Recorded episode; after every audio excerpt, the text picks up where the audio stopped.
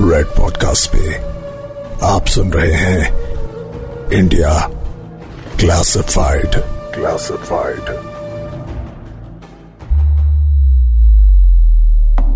प्राचीन काल की ऐसी कई कहानियाँ और रहस्यमय किस्से हैं जो हमारा ध्यान खींचते हैं। ऐसा माना जाता है कि महाभारत विश्व की सबसे भयानक और सबसे बड़ी लड़ाई थी। महाभारत की इस कहानी में अनेकों मिस्ट्रीज हैं।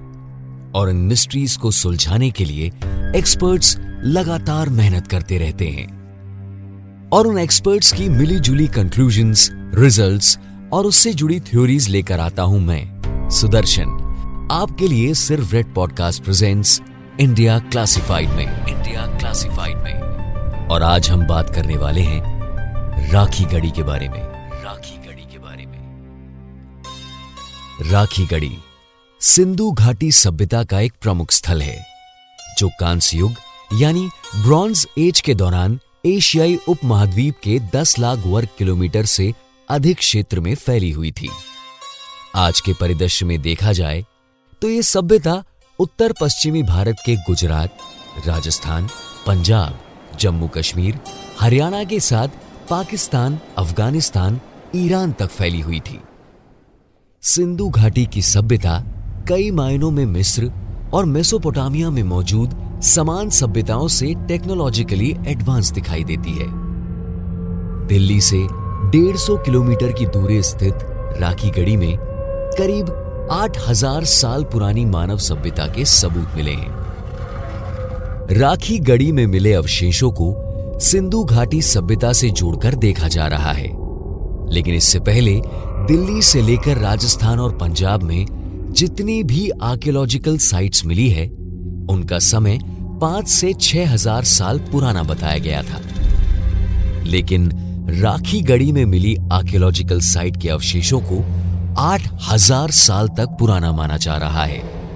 यानी कि राखी गढ़ी में मिले अवशेष दुनिया की सबसे पुरानी मानव सभ्यता बन गई है। हम हमेशा कहते हैं कि आज की दुनिया बदलाव की दुनिया है। हर दिन टेक्नोलॉजी बदलती है और साथ में दुनिया भी बदल जाती है।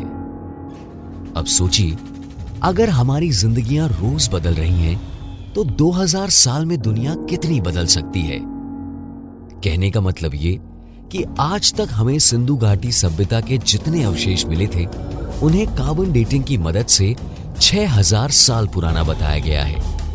लेकिन राखी गढ़ी में मिले अवशेष तो 8000 साल पुराने हैं। इसका मतलब राखी गढ़ी की सभ्यता हड़प्पा और मोहनजोदाड़ो से भी 2000 साल पुरानी है। और अगर ऐसा है तो इन जगहों के आर्किटेक्चर, सैनिटेशन, कल्चर और लैंग्वेज में कितना अंतर होगा? सोच कर देखिए। सबसे पहला और सबसे बड़ा अंतर तो यही है कि सिंधु घाटी सभ्यता के बाकी शहर आज के प्रमुख शहरों की तरह समतल ज़मीन पर बने हैं।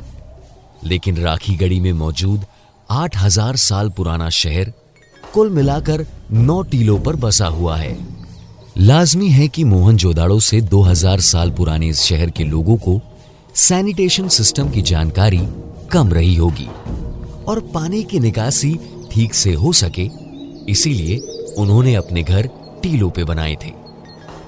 राखी गढ़ी में इसके अलावा मिट्टी से बने आभूषण, बर्तन और दूसरी उपयोग की वस्तुओं के आकार में भी अंतर दिखाई देता है, जिसे आर्कियोलॉजिस्ट्स इंसान से हर पल बढ़ते ज्ञान का प्रमाण मानते हैं।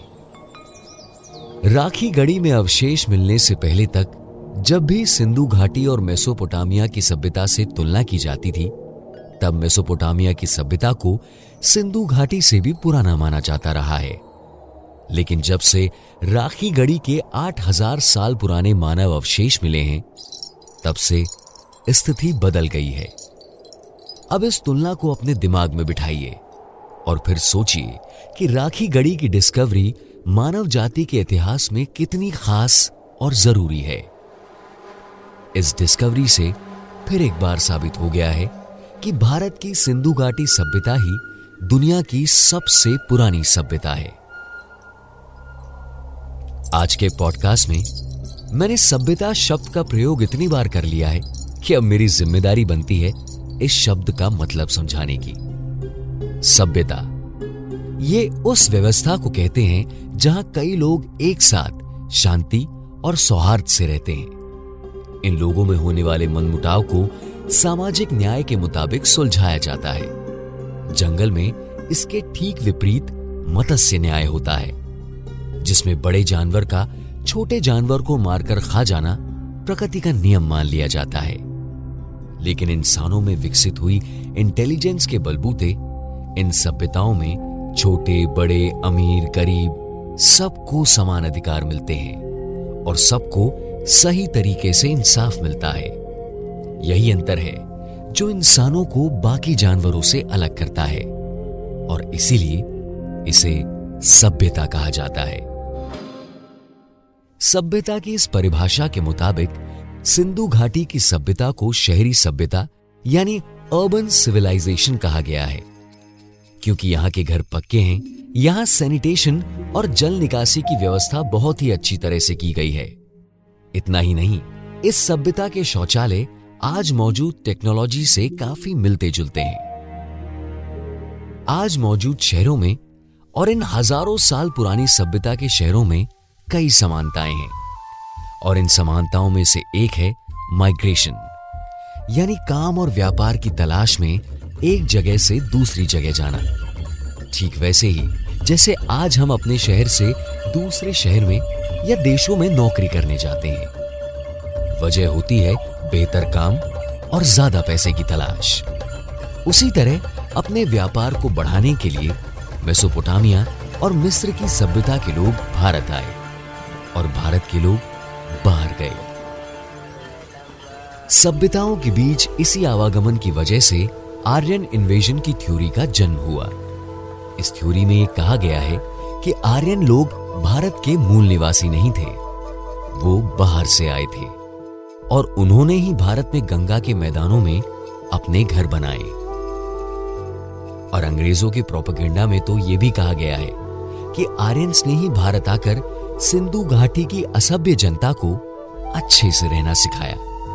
लेकिन इस थ्योरी का एक दूसरा पहलू भी है। भारतीय इतिहासकारों का कहना है कि आर्यन हमेशा से भारत में ही रहते थे।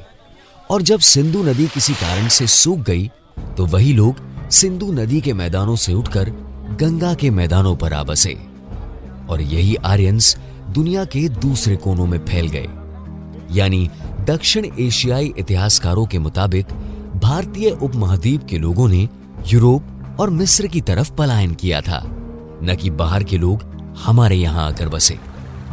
सिंधु और गंगा के मैदानों में पाए गए अवशेषों में घरों की रचना बिल्कुल अलग अलग है। सिंधु के मैदानों में बने घर भारी पत्थरों को एक के ऊपर एक रखकर बनाया गया है, जबकि गंगा के आसपास मिले अवशेषों के घर, लकड़ी और छोटे पत्थरों को जोड़कर बनाए गए हैं। घरों में इस अंतर के दो कारण हो सकते हैं। एक, या तो सच में आर्यंस बाहर से आए और अपने साथ घर बनाने की ये सस्ती और तेज तकनीक लेकर आए। और दूसरा ये है कि जब सिंधु नदी के सूखने से वहाँ के लोगों का सब कुछ लुट गया तो उन्होंने रिसोर्सेस के अभाव में ये सस्ते घर बनाए। यानी आर्यन इन्वेजन थ्योरी के पक्ष और विपक्ष दोनों में मज़बूत सबूत प्राप्त होने से ये थ्योरी आज तक एक मिस्ट्री बनी हुई है। लेकिन राखी गढ़ी में मिले अवशेष आर्यन इन्वेजन की थ्योरी पर नए सवाल खड़े करते हैं। राखी गढ़ी की खोज के बाद लिखे गए एक रिसर्च पेपर में कहा गया है कि भारतीय उपमहाद्वीप में कोई आर्यन आक्रमण नहीं हुआ, और ना ही आर्यन यहाँ कहीं बाहर से आए। दक्षिण एशिया में मौजूद शिकार की तकनीकों का विकास यही हुआ है। ये निष्कर्ष राखी गढ़ी की खुदाई में निकले कंकालों के प्राचीन जीनोम के अध्ययन पर आधारित हैं। राखी गढ़ी में पाया गया डीएनए 16113 कैटेगरी का मालूम होता है, जिसका सीधा संबंध एशिया के लोगों के बाहर की ओर जाने से है। न कि बाहर के लोगों के हमारे यहाँ आने से। लेकिन गौर करने वाली बात है कि राखी गढ़ी में मिले डीएनए की जाँच के लिए जिस कंकाल को स्टडी किया गया, वो एक महिला का कंकाल है। जबकि आक्रमण करने के इरादे से आए ज़्यादातर लोग पुरुष ही रहे होंगे। इसीलिए इस डीएनए के आधार पर भी पूरा फैसला किया जाना असंभव है। भारतीय पुरुषों के डीएनए में लगभग साढ़े सत्रह प्रतिशत तक आर वन ए नामक डीएनए का सबूत मिला है। आज की तारीख में भारत के लोगों में आर वन ए का पाया जाना यूरोपियन भाषाएँ बोलने वाले लोगों के सेंट्रल एशिया से साउथ एशिया में आने का सबूत है। यानी कि राखी गढ़ी में मिले सबूतों के आधार पर फाइनली आर्यन इन्वेजन की थ्योरी के बारे में सही अंदाज़ा लगाना संभव हो पाएगा। यहाँ मिले पुरुष कंकालों की स्टडी होने के बाद शायद इस बारे में कुछ ठोस निष्कर्ष निकाला जा सकेगा। लेकिन तब तक के लिए आर्यन इन्वेजन की ये थ्योरी सारे संसार के लिए एक मिस्ट्री बनी रहेगी। हम हमारी दुनिया के भविष्य के बारे में रोज नई चीज़ें जान रहे हैं। अपने भविष्य को बेहतर बनाने के लिए नई नई चीज़ें बना रहे हैं। लेकिन भविष्य की ओर देखने के लिए इंसान को अपने इतिहास की जानकारी होना बहुत ज़रूरी है, ताकि मानव जाति अपनी पुरानी गलतियाँ फिर न दोहराए और सिंधु नदी के सूखने जैसी बड़ी त्रासदी से एक बार फिर हमें ना गुजरना पड़े। इतिहास में देखने पर हम क्लाइमेट चेंज और ग्लोबल वार्मिंग के जीता जागता उदाहरण नदियों के सूखने और शहरों के गायब हो जाने में देख सकते हैं। भारतीय सभ्यता की महानता को अब कोरोना वायरस ने भी साबित कर दिया है। सभी को नमस्ते करने की आदत डलवा कर तो अपने इतिहास में झांकती मानव जाति को अपने सवालों के सही जवाब जल्द ही मिले और हमारा भविष्य उज्जवल हो, इसी उम्मीद से मैं सुदर्शन आपसे हाथ जोड़कर नमस्ते करता हूँ। सुनते रहिए India classified on red podcast. You were listening to Red Podcast, India Classified. Creative Team Piyusha Bhargava, Malvika Chand, Rohan Bapat. Sound design by Sudhir Tiwari. Send your feedback and suggestions right to us at podcast at redfm.in.